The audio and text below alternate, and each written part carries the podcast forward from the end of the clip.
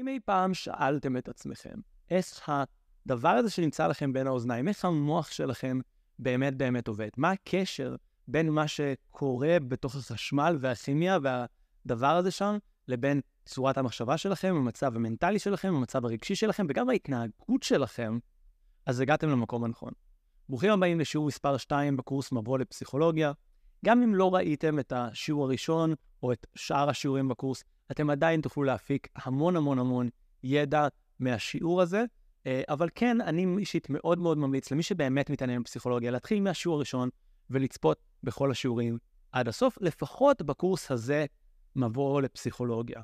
הפרויקט הגדול, החזון הגדול של הפרויקט הזה, יותר נכון, זה באמת לקחת ולהנגיש את כל הידע שבאוניברסיטאות הגדולות והטובות בעולם מלמדים בתואר הראשון לפסיכולוגיה, ולשים אותו כאן ביוטיוב בעברית ובחינם. ואנחנו מתחילים מהקורס הכי חשוב, הקורס שהכי הרבה סטודנטים הוא כמעט, אני חושב שבין הקורסים הכי אהובים, נגיד ככה, על הסטודנטים, קורס מבוא לפסיכולוגיה, וזה באמת קורס שעובר, כמו שהסברתי בשיעור הקודם, על כל מיני רבדים וזוויות בעולם של פסיכולוגיה, ונוגע בסוגיות המרכזיות ועונה על השאלות הגדולות אה, בסוגיה הזאת.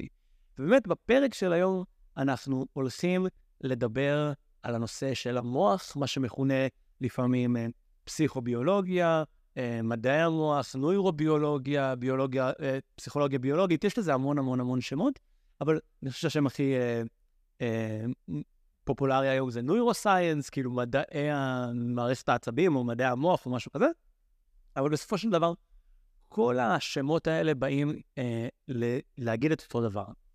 המדע שחוקר את הקשר בין כל התהליכים שקורים לנו במוח, ותכלס גם בגוף באזורים אחרים, שנדבר על זה קצת, לבין ההתנהגות שלנו, לבין איך שאנחנו מרגישים, לבין הפעולות שאנחנו עושים, לבין התהליכים הקוגנטיביים, התהליכי המחשבה שלנו, וכן הלאה. דגש אחד קטן לאלה מכם שמכירים אותי הרבה זמן, אה, ואתם חדשים לקורס הזה, אז כמו שהסברתי בשיעור הראשון, ברוב המקרים, שתי הערכים האלה, שבין לתת כמה שיותר ידע וכמה שיותר רקע ועומק ומחקרים על הדברים, אה, ברוב המקרים וברוב הדברים שאני עושה, תופס מקום שני אחרי הפרקטיקה, אחרי זה שזה פשוט יהיה ידע שיהיה קל ופשוט ליישם אותו. אה, אז אם זה מה שאתם אוהבים, אז אולי עדיף לכם להמשיך למשהו אחר, אבל בסדרה הזאת, גם של הקורס הזה וגם של הקורסים האחרים, העומק אה, והיושרה האקדמית של הקורס זה באמת הדברים הכי הכי חשובים, גם אם זה לפעמים יבוא קצת על חשבון פרקטיקה. אבל שוב, אני חושב שזה מה שיהפוך את הקורס הזה ואת כל הקורסים האלה לסופר מעניינים, לקורסים שמרחיבים את האופקים שלנו וגרמים לנו אולי לחשוב על דברים אחרת. ואני קצת מתנצל שהשיעור הזה, אה, לפחות בתפיסה שלי, לפחות איך שאני למדתי את הקורס השלם הזה, כן, וגם את השיעור הזה בתוך קורס מובל פסיכולוגי, כשלמדתי באוניברסיטת תל אביב, זה היה אולי הקור... השיעור הכי קשה ומאתגר בקורס מבוא לפסיכולוגיה, ואחר כך שנד... אם נעשה קורס שלם על פסיכוביולוגיה, קורס שלם על הנושא הזה, אז עבורי זה היה אחד הקורסים היותר קשים אה, אה, בלימודים, אבל אני חושב שזה עדיין מאוד מאוד חשוב. אולי זה לא אידיאלי מבחינת לייקים וצפיות וכל הדברים האלה, ובאמת שקלתי לשים שיעור קליל יותר, פשוט יותר, זורם יותר בהתחלה, אבל אני חושב שיש ערך מאוד מאוד מאוד גבוה, שכשאנחנו נלמד על אינטראקציות בין אישיות ועל הפסיכולוגיה שם, על, uh, על הקשרים שיש לנו לזיכרון, לתפיסה, על החושים שלנו, על כל מיני דברים נוספים ששוב ניגע בהם בהמשך הקורס, שיהיה לנו קודם כל את הבסיס הנוירוביולוגי לכל הדבר הזה, על איך המוח שלנו עובד. אז שוב, אם הדבר הזה נראה לכם ארוך וקשה ומשעמם, ומשעמם זה כנראה לא יהיה, אבל ארוך וקשה, אז גם אם דילגתם על השיעור הזה, אז תלכו לשיעור 3, תלכו לשיעור 4, כנראה שהם יהיו הרבה יותר זורמים ופשוטים וקלים. אבל אם אתם מוכנים לאתגר ורוצים לבוא איתי למסע הסופר מיוחד הזה, אה, אתם תצאו ממנו עם הבנה ברמה אחרת לגמרי כנראה ממה שיש לכם, ואם לא, אז אולי תחכו באמת לקורס השלם שנעשה בנושא הזה. אז בואו שנייה נדבר על, ה, על, ה, על התחום מחקר הזה. איך, איך בכלל אנחנו אה, חוקרים את הנושא הזה של, של פסיכוביולוגיה, שאנחנו בוחר, בוא, בכלל חוקרים את הקשר בין מה שקורה בתוך המוח שלנו, אה, או בתוך הגוף שלנו, נקרא לזה ככה, לבין ההתנהגות שלנו. והקונספטים וה, האלה, הרעיונות האלה, באמת הולכים הרבה מאוד אחורה, אה, בין אם זה לכל מיני דברים של אפילו אמונות טפלות שהיו בעבר לגבי כל מיני אנשים, איך הצורה של הגוף או הפנים שלהם, או הידיים או הרגליים שלהם נראים להתנהגות שלהם, וכל מיני דברים כאלה. ובין אם זה באמת ב-200-300 שנים האחרונות, שלא היה עדיין כלים משמעותיים לחקור, אז אחד הדרכים שגילו איך אזורים למשל שלמים במוח אה, פועלים בצורה כזאת או אחרת, זה היה הרבה דרך באמת אנשים שהיה להם פציעות אה, במוח, וככה באמת, אה, למשל, יש את ה... אה, אני בשיעור הזה טיפה יותר אסתכל על המחשב כדי לוודא שאני לא מפספס שום דבר, כי שהוא גם עבורי השיעור הזה טיפה יותר קשה. אה, דרך, למשל, טנס גז'ה, שהוא עבד על מסילת רכבת בארצות הברית, אם אני זוכר נכון, ומוט ברזל, פשוט משהו שם מתפוצץ, ומוט ברזל עבר לו דרך המוח, אוקיי? ממש ככה. ואחד הדברים המרתקים, קודם כל זה שהוא שרד את זה, אוקיי? לא הרבה אנשים, בטח לא אז, עם פציעות מוחיות כל כך חמורות שורדים, שורדים את זה.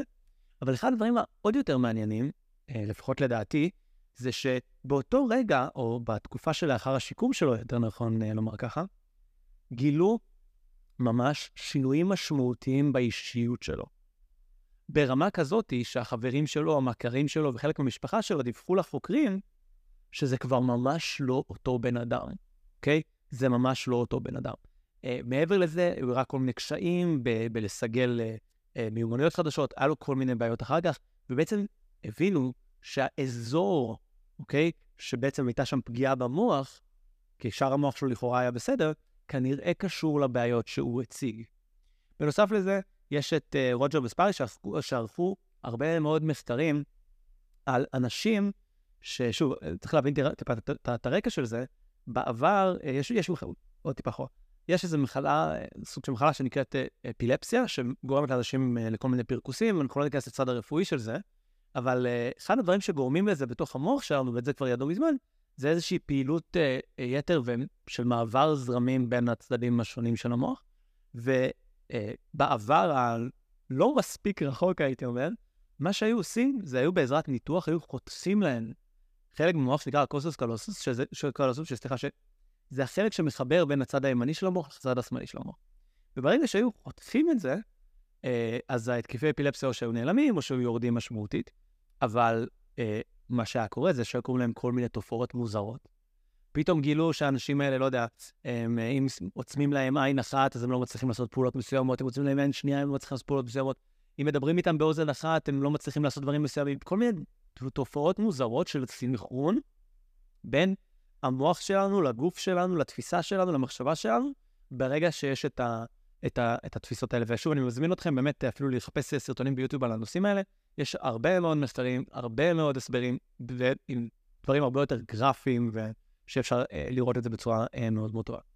היום הרבה מאוד מהמחקרים האלה לא מתבצעים בצורה הזאת יותר, אוקיי? בטח שלא חותכים לאנשים את המוח, לפחות לא בצורה שעשו פעם.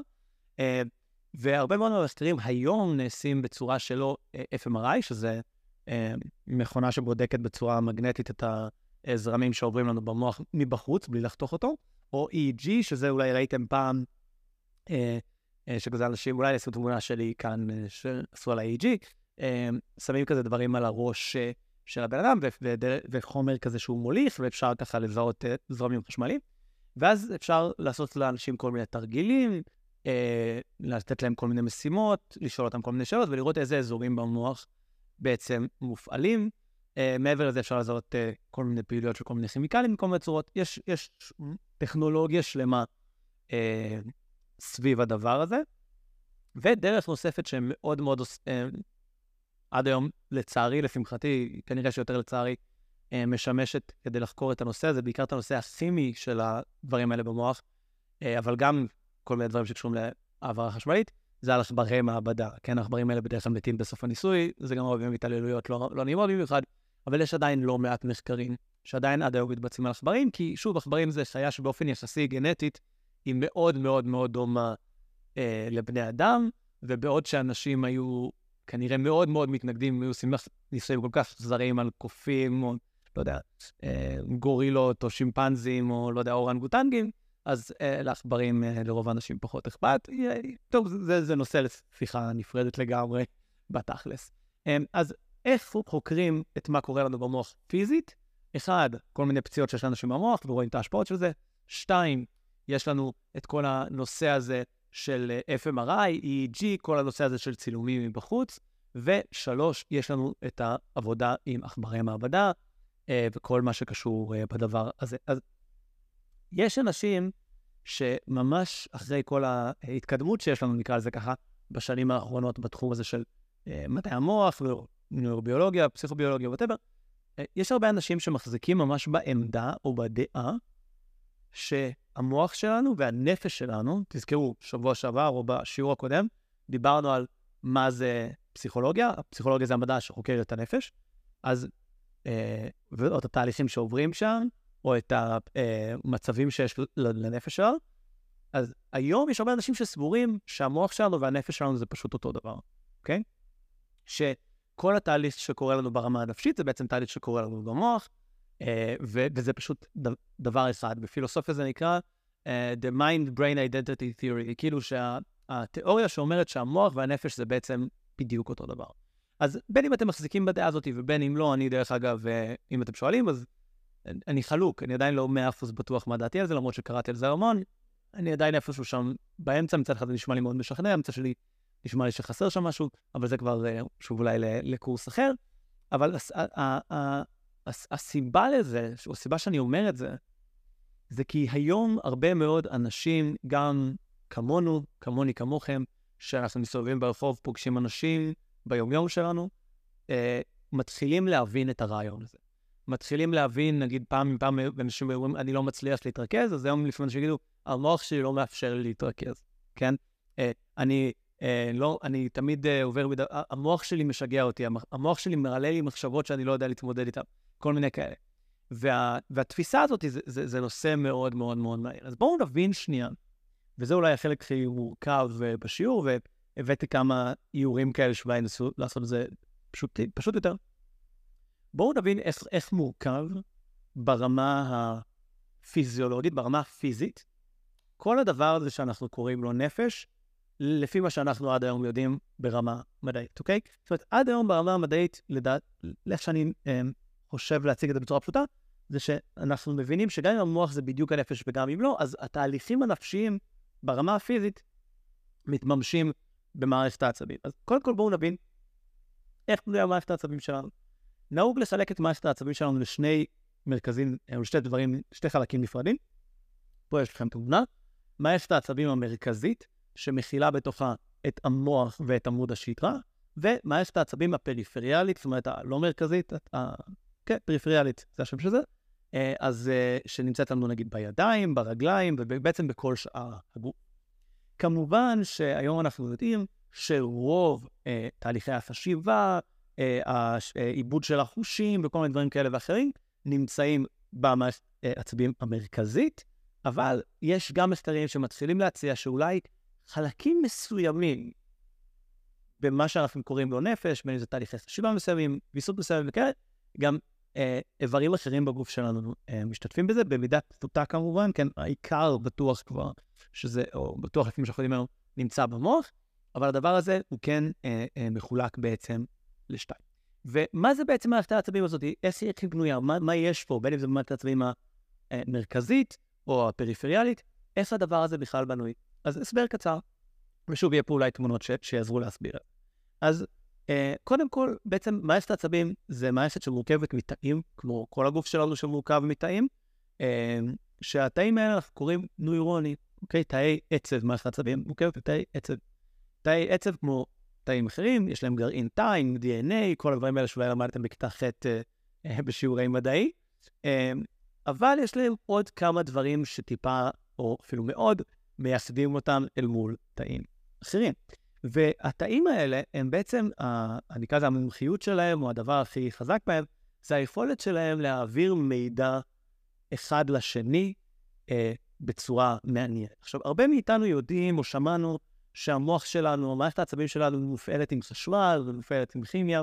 אז עכשיו אני אעשה איזשהו הסבר קצר אה, אבל די ממצה לגבי איך הדבר הזה באמת באמת באמת עובד. אז הרבה מאיתנו שמענו על הרעיון הזה שמערכת העצבים שלנו עובדת עם חשמל ועם כימיה, ופה אני אתן לכם איזשהו הסבר קצר, אבל עדיין מאוד מאוד מאוד uh, אפקטיבי לגבי איך כל הדבר הזה עובד, וכמובן בהמשך השיעור היום נדבר גם על החלקים השונים שיש לנו במוח, על מערכת נוספת שמתערבת פה שהיא לא חלק ממערכת העצבים, או אולי לא חלק ישיר בדיוק במערכת העצבים, שגם מתערבת בתוך התהליכים האלה, וננסה שיהיה לנו איזושהי הבנה מעמיקה יחסית לאיך שכל הדבר הזה עובד.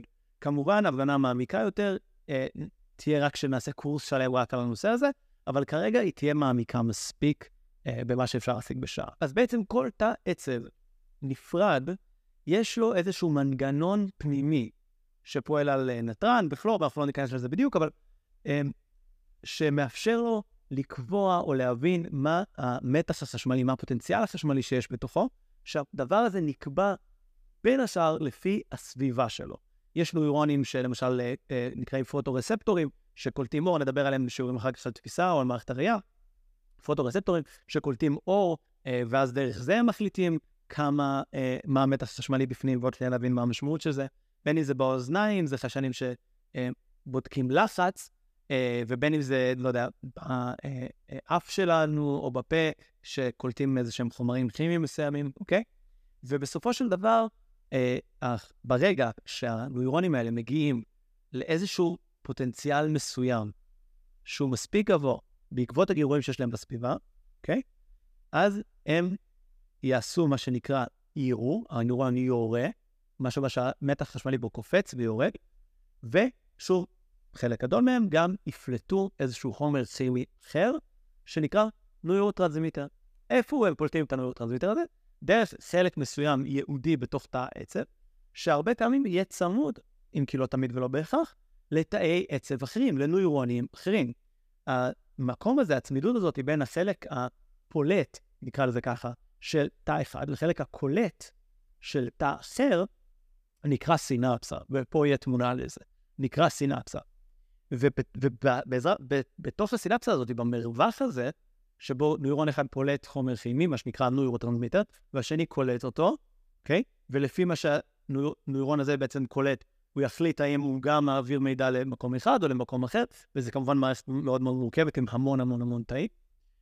כל המערכת הזאת בעצם מחליטה איך לעבוד. אז בעצם יש לנו פה איזושהי דרך של תאי העצב שמעבירים את המידע מצד אחד שלהם לצד אחר שלהם בעזרת פוטנציאל חשמלי, ואז הם מעבירים את המידע הזה, כן, אחד לשני, דרך כל מיני חומרים כימיים שהם כולם מפרישים.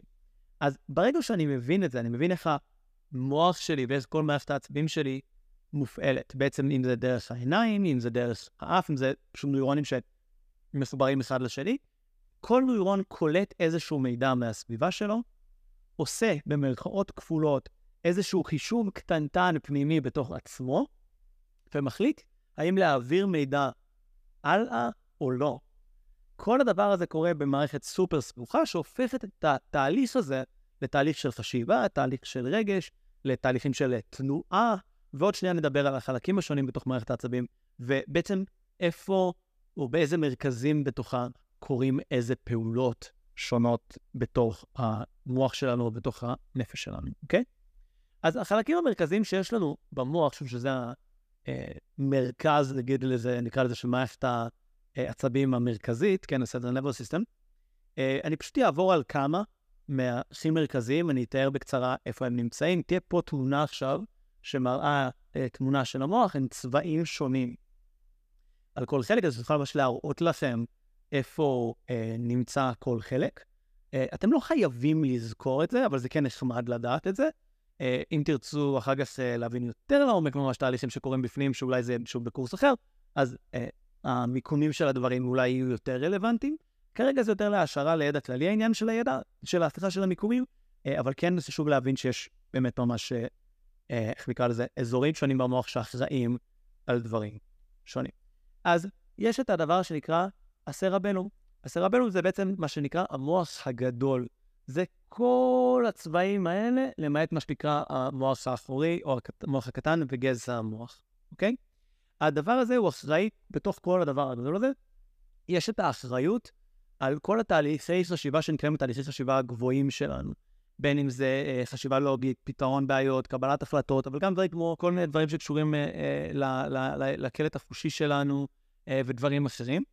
אה, ו- וזה בעצם מחולק לחלקים שונים. הסרבנו מחולק לחלקים שונים, אה, או נקרא לזה ככה לארבע עונות מרכזיות. העונה הראשונה זה מה שנקרא את העונה הקדמית, אתם תראו את זה כאן, בצבע כחול.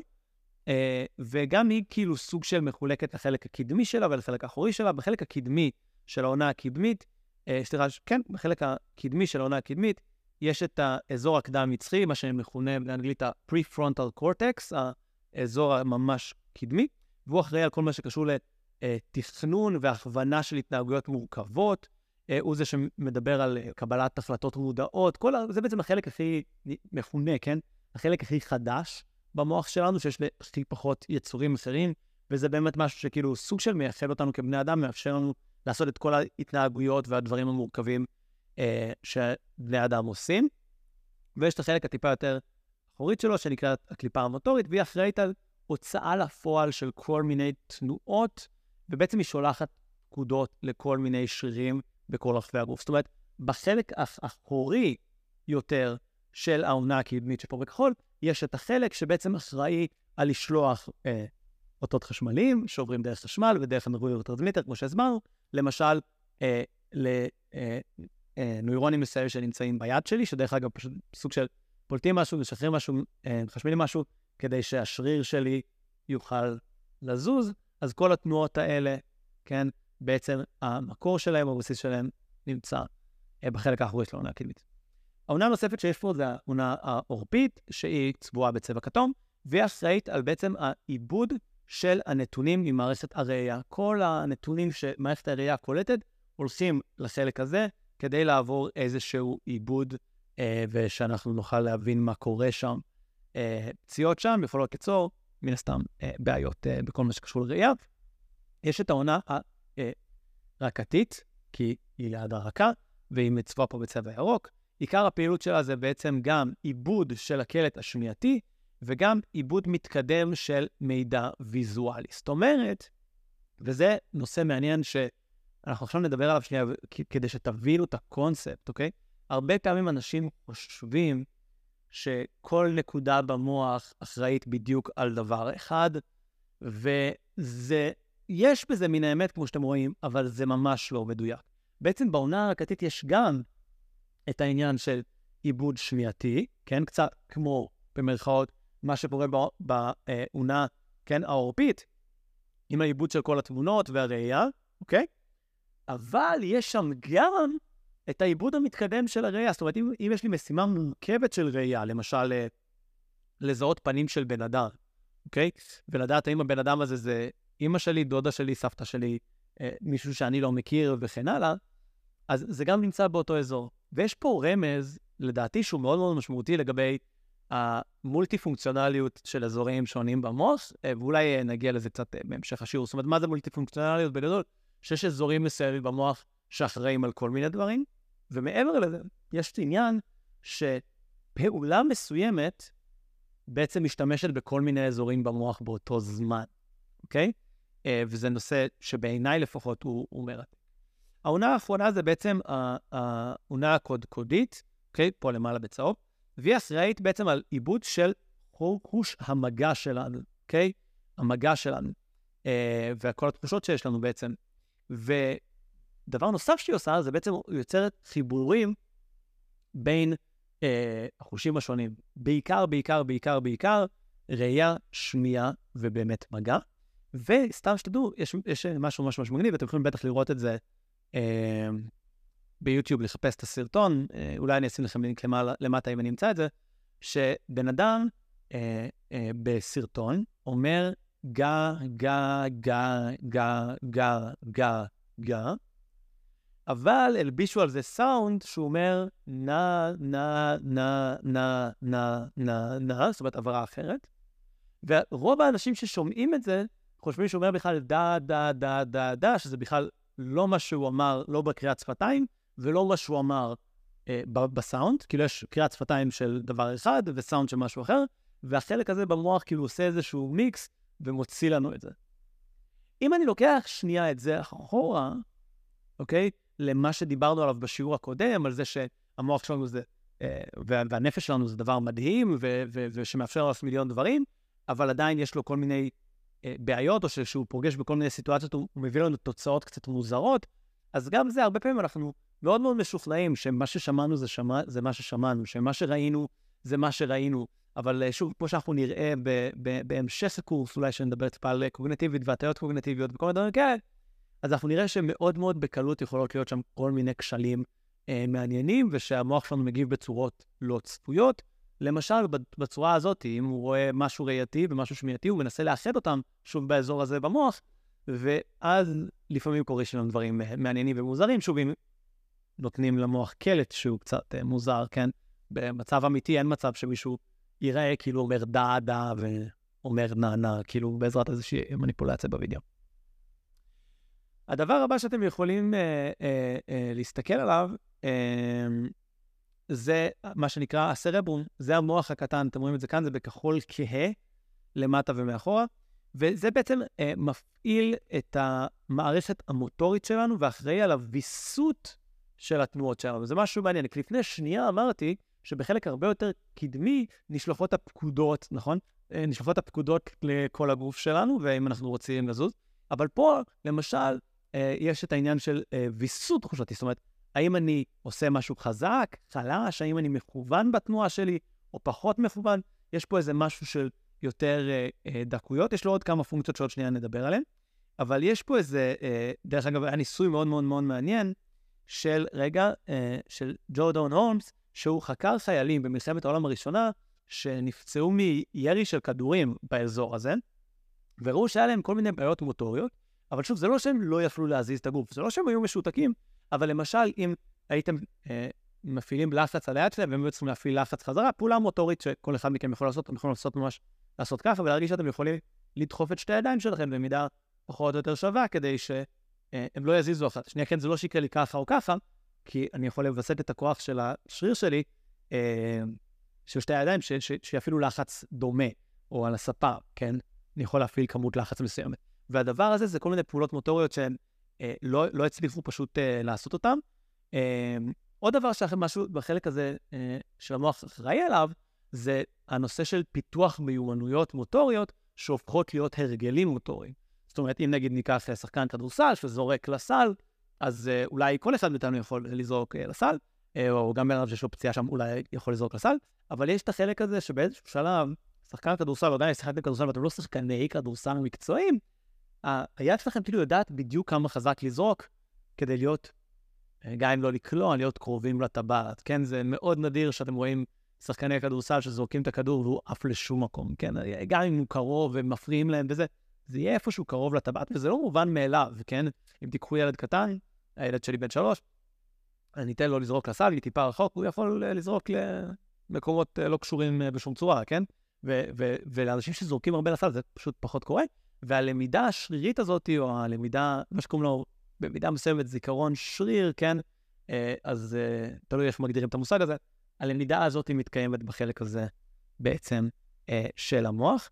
אגב, יש אה, מחקרים נוספים מעניינים שמקשרים בין דיסלקציה, אנשים שקוראים ונתקעים וחוזרים אחורה, או משחלפים אותיות וכל מיני דברים כאלה, לבין קשיים אה, בוויסות מוטורי, ואז uh, כתוצאה מכך יש כל מיני חוקרים שמאמינים שכל מיני דברים שקשורים, ל, uh, סליחה, לדיסלקציה, גם אולי קשורים לדברים uh, שנמצאים uh, במוח הקטן. מעניין מאוד מאוד מאוד, שוב, המולטי פונקציונליות של חלקים במוח שלנו. תחשבו על זה כל הזמן, אני רוצה שזה יהיה אחד המסרים ש, שתיקחו מהשיעור הזה. אוקיי? אז uh, בואו נעבור למה שנמצא פה באפור, גזע המוח. זה בעצם החלק הקדום ביותר שיש במוח שלנו, והוא נמצא ממש uh, אצל כל הבעלי חיים שיש להם חוליות, זאת אומרת, לא יודע, למדוזות אולי לא, אני לא, לא מבין בזה עד כדי כך לעומק, אבל uh, בין אם זה זוחלים, או לפחות רוב הזוחלים, בין אם זה ציפורים, או לפחות רוב הציפורים, כן, יונקים וכן הלאה, אז כל החיות אה, האלה יש להם את החלק הזה במוח. אם מדברים על הפרי-פרונטל קורטקס, שאין את זה כמעט לאף אחד אה, חוץ מבני אדם, או אולי לאף אחד, אה, אז החלק הזה הוא, הוא דבר שנמצא כמעט בכל בעלי החיים, והוא אחראי על הרבה מאוד מאוד דברים. דברים כמו להיות בהכרה וערנות, זאת אומרת, ללכת לישון, לקום. דברים כמו הוויסות של טמפרטורת הגוף שלנו, כל מיני דברים שהם לא נמצאים במודע שלנו, שימו לב, זה החלק, שוב, זה החלק האחורי התחתון, החלק הקדמי זה החלק אולי שאולי שם נמצא המודעות. אז אה, ויסות טמפרטורה זה דבר שרוב האנשים לא חושבים עליו, זה קורה לבד. ויסות של לחץ דם נמצא שם, אה, שליטה על כל מיני שרירים שקשורים לנשימה שלנו. אני יכול לנשום, לנשום בצורה מודעת, אבל רוב הזמן אנחנו נושמים בלי להיות מודעים לזה. אה, וגם חלק מהרפלקסים שלנו והתנועות שלנו, התנועות של העיניים שלנו והאישונים שלנו, אה, ועוד ועוד ועוד ועוד כל מיני אה, דברים מהסוג הזה, נמצאים כל אלה כאן למטה בגזע המוח. עוד כמה נושאים מעניינים, ועוד כמה מערכות או חלקים מעניינים בתוך המוח שלנו. זה קודם כל ההיפוקמפוס, שהוא נמצא עמוק בתוך העונה הרקתית, זאת אומרת הירוקה, אה, וקוראים לו היפוקמפוס כי הוא נראה כמו סוסון ים קטן, אני חושב שזה ביוונית, אולי זה בלטינית, נראה לי יוונית, לא זוכר במאה אחוז. אה, ויש לו הרבה אה, קשר למה שקשור ליצירה של זיכרונות חדשים, אוקיי? זה גם, יש בו הקשר לזיכרונות לטווח ארוך וגישה לזיכרונות לטווח ארוך, אבל גם בעיקר יצירת זיכרונות חדשים. ויש uh, באמת uh, uh, הרבה מקרים שמראים שפגיעה בהיפוקמפוס מקשה על אנשים, או לא מאפשרת להם אפילו ליצור זיכרונות חדשים, אבל באופן מפתיע, יש כל מיני מיומנויות אחרות שלא קשורות לזיכרון, בין אם זה, שוב, אני מדבר על ההיפוקמפוס, אני מדבר על זיכרון מהסוג של עובדות, לזכור נתונים, לזכור כל מיני דברים מהסוג הזה, אבל יש הרבה מיומנויות שאפשר לגמרי עדיין לפתח, למרות עם פגיעה כזאת, כמו למשל ללמוד לנגן. אז אולי יש סוגים שונים, אולי, יש סוגים שונים של זיכרון, וסוגים שונים של מיומנויות, שבעצם יושבות על אה, אה, פונקציות של אזורים שונים במוח. אה, זה, זה, זה גם נושא, לדעתי, אה, מאוד מאוד מעניין.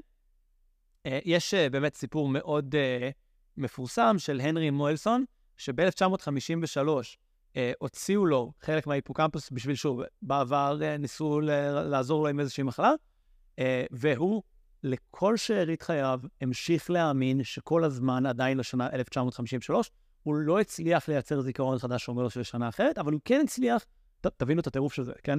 הוא בן אדם לא מצליח לייצר זיכרונות חדשים, לא מצליח לקבל את זה שעוברות שנים, אבל הוא כן הצליח לפתח כל מיני מיומנויות אה, אה, פיזיות, מיומנויות כאלה ואחרות. אה, אני לא בטוח אם אה, הוא גם למד לנגן או לא, אה, אבל אם לא, אז דברים דומים לזה, אז הוא הצליח אה, לעשות. Um, מבנה נוסף מעניין שיש לנו בתוך המוח נקרא אמיגדלה. אם אתם מתעניינים בפסיכולוגיה או התפתחות אישית, היום זה כזה טרנד לדבר על האמיגדלה. Um, הרבה פעמים גם לייחס לדברים שהיא לא באמת עושה, הרבה פעמים גם לדברים שכן. Uh, וגם היא נמצאת עמוק בתוך הארונה הרקתית, כלומר באזור הירוק, והיא נראית כמו שקד קטן, um, ושם יש באמת הרבה uh, תהליכי בקרה רגשיים. זאת אומרת, להעלות רגשות, להוריד רגשות, להרגיש חזק, להרגיש חלש, וגם לבסס ולהטמיע אה, זיכרונות רגשיים, אוקיי? יש להרבה מאיתנו הרבה זיכרונות רגשיים, ואנחנו אולי לא יכולים לזכור, אה, לא יודע, מה אכלנו היום בבוקר, אבל אולי כן איך הרגשנו היום בבוקר. סוג אחר אולי של זיכרון, והדבר הזה מבוסס באמיגדלה.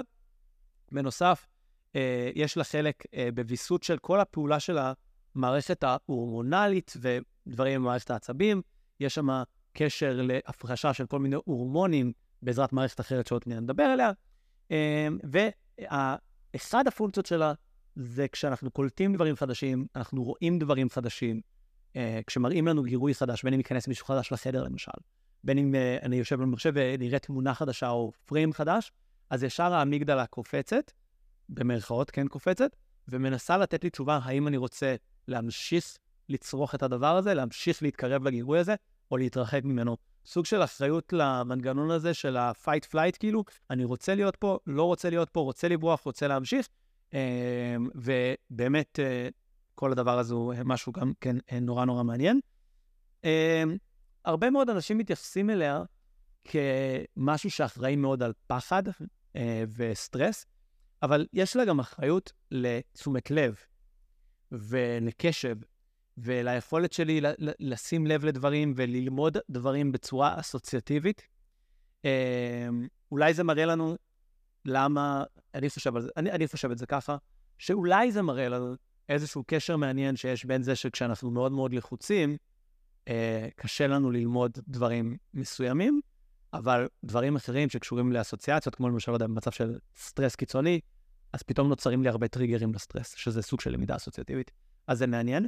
מה שכן אני אגיד, ויעצור שנייה ויגיד, שחשוב מאוד מאוד מאוד מאוד, בגלל, שוב, המולטי-פונקציונליות של המוח שלנו, לא ליפול מהר מדי לכל מיני הנחות כאלה, כמו אם זה וזה נמצאים באותו אזור, אז זה אומר משהו.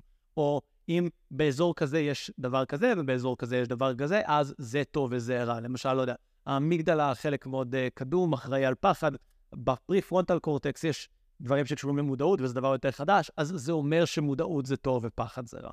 כל מיני אה, אה, הטיות כאלה ואחרות, או תפיסות כאלה ואחרות, ששוב, אה, אני לא חושב שזה המקום אה, אה, בכלל, בכלל, בכלל להתייחס אליהם, וצריך, אני חושב, אה, להיזהר מזה. אה, עוד כמה קטנים, או לא קטנים, אה, עוד כמה ששוב, אפשר גם עליהם להרחיב מלא, אבל אני רוצה לשמור על השיעורים האלה באורך אקדמי. אה, הקורס, מבוא לפסיכולוגיה, כל קורס כמעט אה, בסוג הזה, באוניברסיטאות הגדולות, מלמדים אותו בשיעור אחד של שעה וחצי בשבוע, למשך 14 שבועות. אז אני מנסה לעשות את זה לא שעה וחצי, שעה, כי זה בווידאו, אז, ואני מדבר מהר, אז אני מספיק הרבה יותר, ואין שאלות, אז זה לא מפריע. אז נראה לי שבשעה אני מספיק בערך מה שמספיקים בשעה וחצי, ו- ולשמור על זה באורך כזה. אבל אני כן אתזכר אותם בקצרה.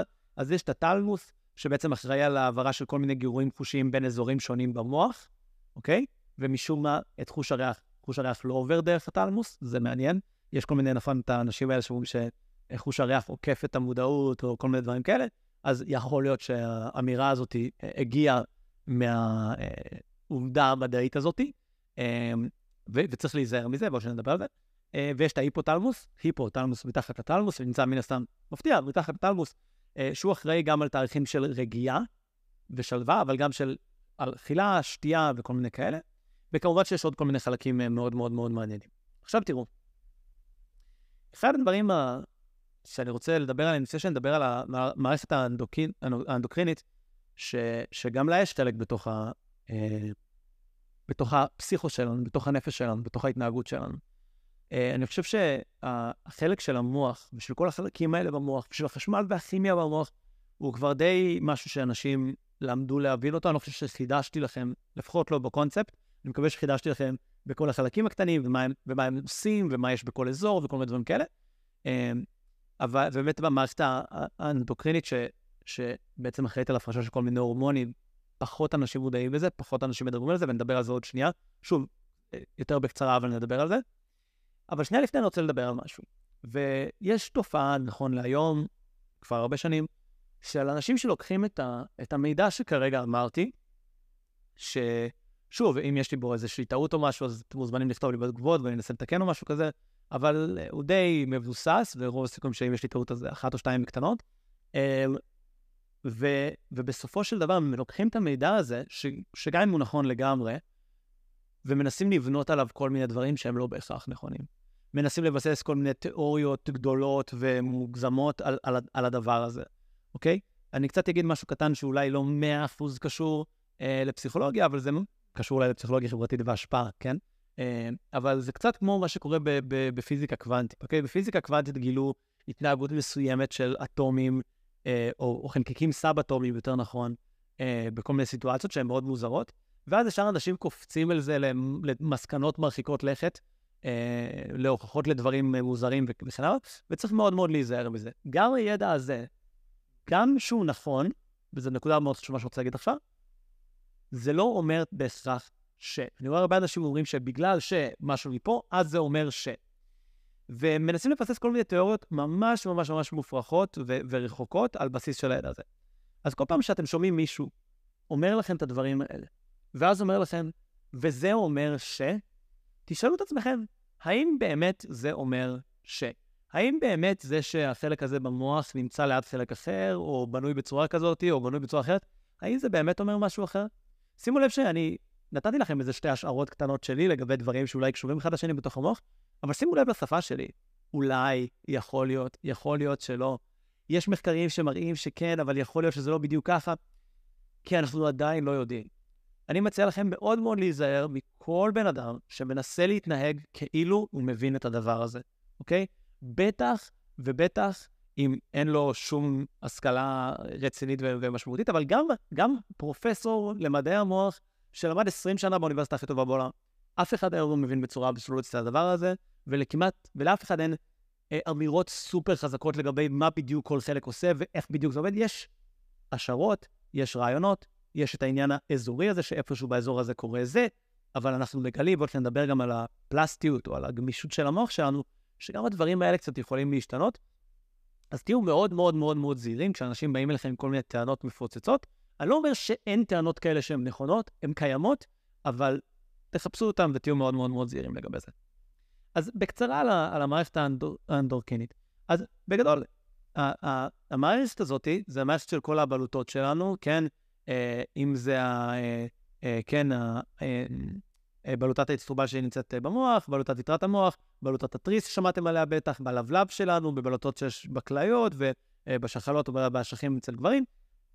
כל הבלוטות האלה בעצם יש להם חלק משמעותי בפסיכו שלנו, בתפקוד הרגשי, נפשי, מנטלי, התנהגותי שלנו, דרך זה שהן מפרישות הורמונים. בעצם הן פועלות קצת בצורה שונה ממערכת העצבים, הם פשוט מתחברים איתה, אוקיי? זוכרים שדיברנו על זה ש...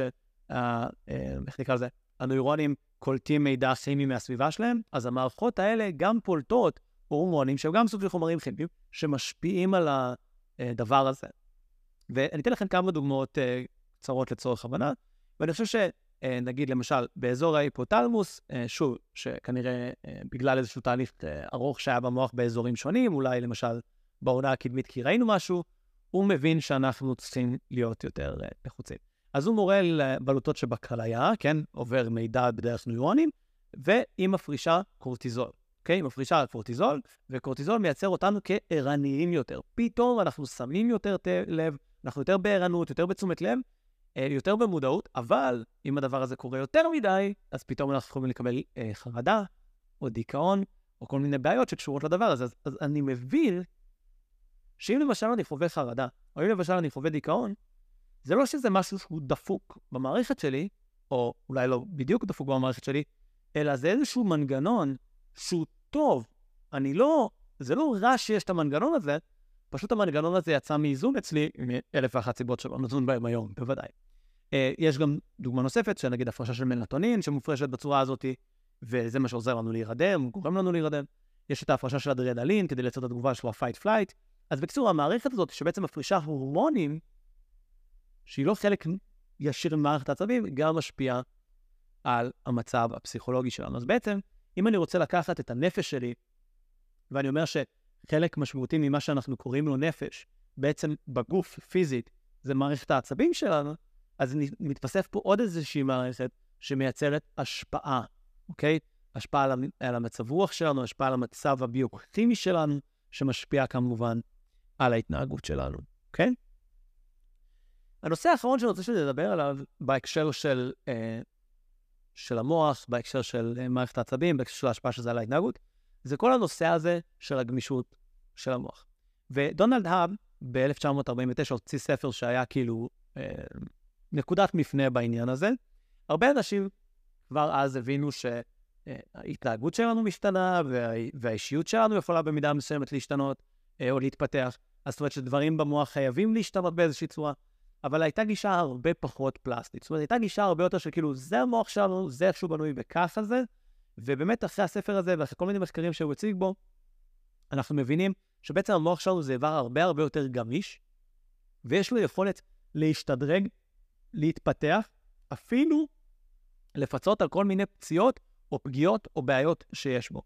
אני אתן לכם כמה דוגמאות. קודם כל, בילדים, למשל, קטנים, כשהם לומדים לנגן, אז ממש אפשר לראות עליהם, וזה דבר אה, פסיכי, שיש להם אה, אה, התפתחות שונה באזור של העונה שאחראית על, אה, כן, אה, על העניין השמיעתי, על העיבוד השמיעתי, ועל העיבוד המוטורי. ממש האזורים האלה מתפתחים בצורה טיפה אחרת.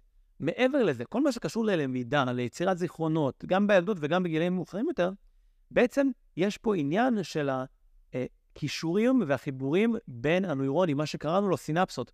כשאנחנו לומדים דברים חדשים, כשאנחנו מפתחים מיומנויות וכישורים חדשים, אז קשרים, סינפסות, קשרים בין נוירונים, יכולים להתחזק יותר, להתרחק, לפעמים לא יכולות להיווצר סינפסות חדשות שבעבר לא היו. המוח שלנו מאוד מאוד מאוד מאוד גמיש. עכשיו, תובנה משמעותית. גם אם אתם מסכימים עם זה שהמוח והנפש שלנו זה בעצם אותו דבר, וגם אם לא, שוב, כמו שאמרתי, אני מנסה ללמוד את זה, אני גם שוקל את זה פילוסופית, ויש פה הרבה עניין, אני לא בדיוק יודע איפה אני, אבל לא משנה איפה אתם על הסקאלה, אם אתם מאמינים בזה או לא, אז יש פה משהו שהוא לכל הפחות דו-כיווני, וזה דבר להבין אותו. זה לא רק שהמוח שלכם משפיע על ההתנהגות שלכם ועל מה שאתם עושים. זה איך שרוב האנשים היום, אני חושב, תופסים את זה.